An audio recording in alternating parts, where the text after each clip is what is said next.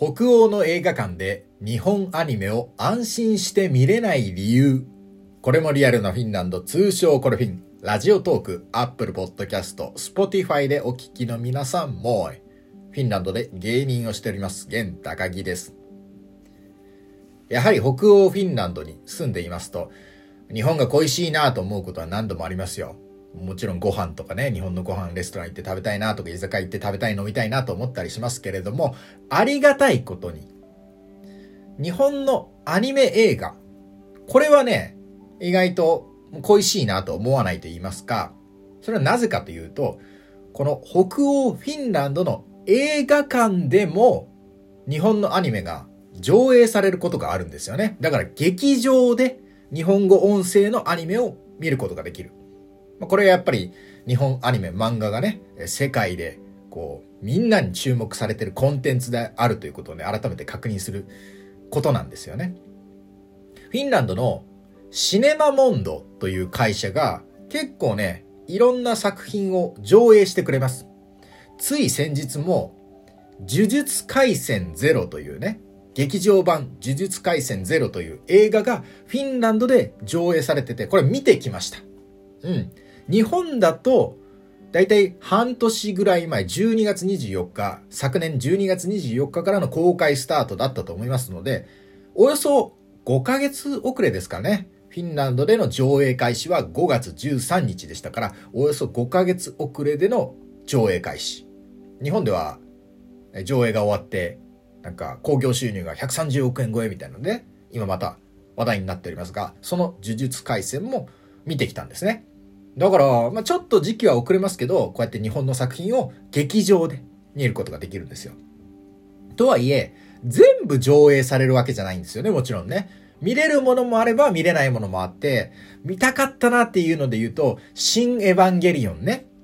うん、話題になりましたけど、新エヴァンゲリオンは、これ劇場での上映はなかったんですよ。だからこれは、アマゾンプライムとかそういうサービスで見ることになったんですが、でも結構ね、流れます。今までもね、結構いろんなものを映画館でアニメ映画見ましたね。例えば、え君の名は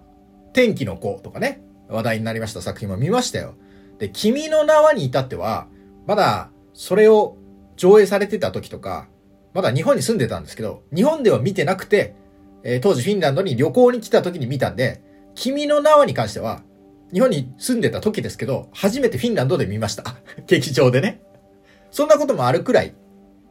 結構フィンランドでもね、日本の作品が上映されます。で、今言ったみたいな、呪術廻戦とか、君の名はとか、天気の子とか、そういうのは、割と最新作ですけど、これ意外とね、古いものもね、流してくれる時があるんですよ。で、これが逆に、すごいメリットになるという時があって、2020年、2年ほど前ですけれども、この時は、フィンランドの劇場で、アキラアキラ、伝説のアニメ映画、アキラが映画館で上映されたんですよね。もちろん何回も見たことありますよ。うん、少なくとも2、3回、3、4回は見たことあると思いますけど、このアキラが劇場で流れたんですね。これ、古い映画なんでそんなタイミングでってなりますけど、多分ね、東京オリンピックに合わせた企画だったと思うんですね。まあ、ただこのコロナの影響もあってタイミングずれたんで、まあ、ただただ、ただただ、アキラが上映されたってことになってましたけど、多分そのタイミング的にはそういう時期だったと思います。だから劇場でアキラ見たんですね。これ感動的でしたよね。特に冒頭のこのバイクシーン、音楽、サウンドも映画館のスピーカーでポンポンポンと出て、これ良かったんですよね。だから意外とね、日本恋しいなと思うこともありますけれども、アニメ作品とかっていうのは見ることができるんで、いいんですよね。ただ、見れるんですけど、劇場で見れるんですけど、このタイトルにも書いてある通り、北欧の映画館で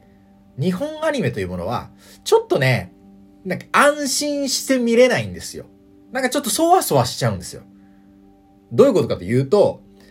大体その映画、アニメ映画を見に行くっていう時には、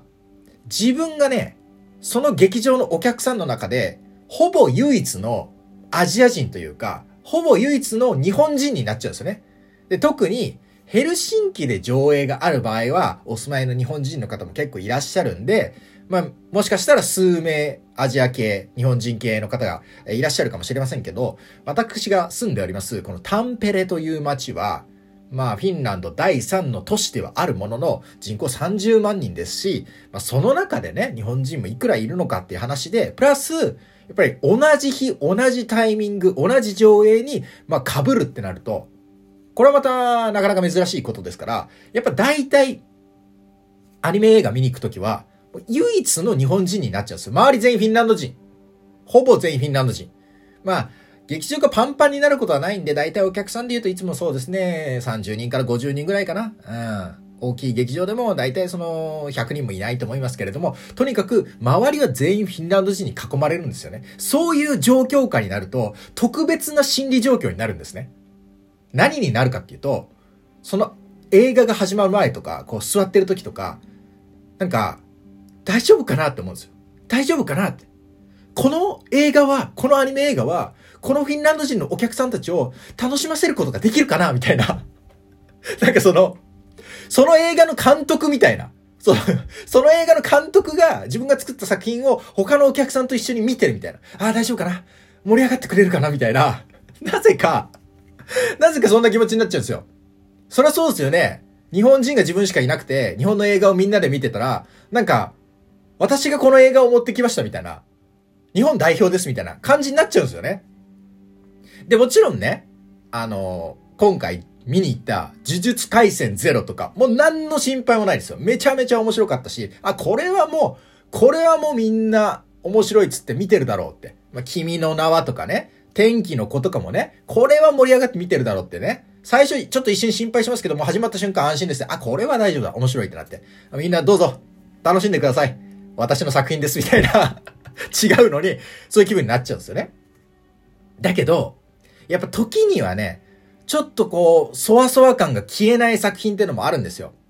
自分が今まで見た作品の中で、パーフェクトブルーっていうアニメ映画があるんですね。これちょっと古いんですけれども、監督は、まあ、もう亡くなった方ではございますが、コン・サトシさん。このコン・サトシさんの作品で言うと、例えばパプリカっていうアニメ映画が結構有名ですけれども、このコン・サトシさんの作風というのは、えー、常にですね、虚構と現実、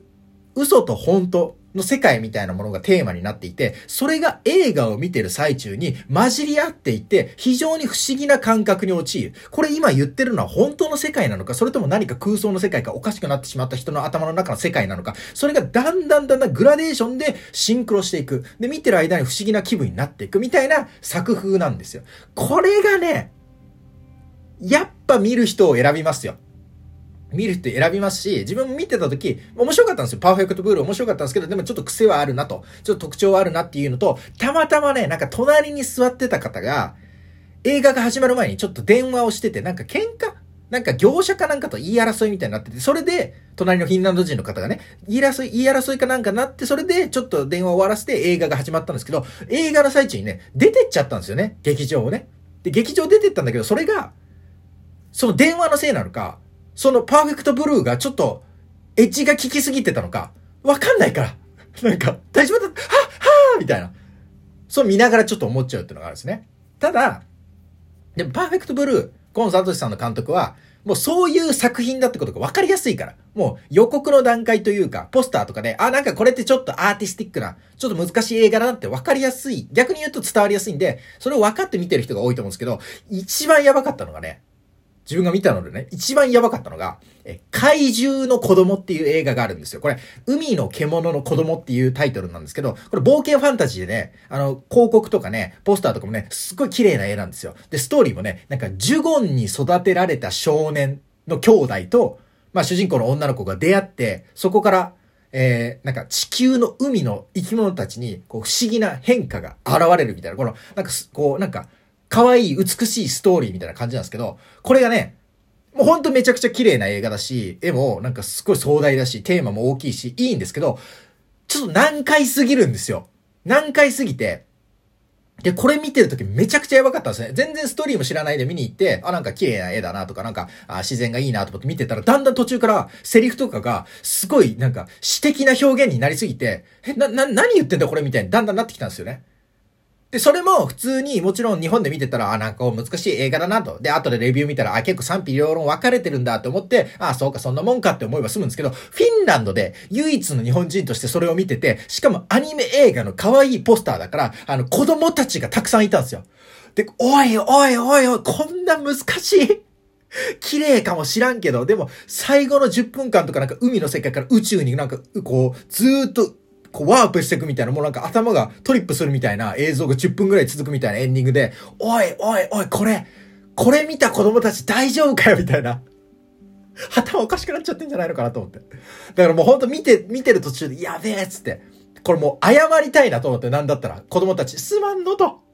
なんかポケモンとか見ればよかったのに、これはちょっとむずすぎる。なんか、お菓子買ってあげるよって言いたくなるような、感じだったんですよね。これはちょっとね、罠でしたね。普通に日本で見てれば何にも思わないんですけど、フィンランドで唯一の日本人としてフィンランド人に囲まれて見てると、やばかったですね。だからフィンランドで日本のアニメ映画は映画館では安心して見れないんですよ。君の名はとか天気の子とか呪術回戦はいいですけどね。ちょっとひねってあるのはやばい。日本で賛否両論のある作品を見るのは怖いですっていうのがね、あるんですよね。で、ちなみに言うと、この今のエピソードをフィンランドの人たちにフィンランド語で伝える動画も作りました。こんな気持ちになってるんですってこと言ったら、たくさんコメントいただきまして、そんな気持ちになってたのか？とかね。わかるわかるという共感があったりね、逆にフィンランドの映画を周りの外国人に囲まれてみたらそんな気持ちになっちゃうなとかいうコメントもありました。で、気にしないでくれと。アニメを見に行くファンっていうのはすでにアニメのこと分かってるから全然大丈夫だよとかね、いろんな励ましの言葉もいただきましてね。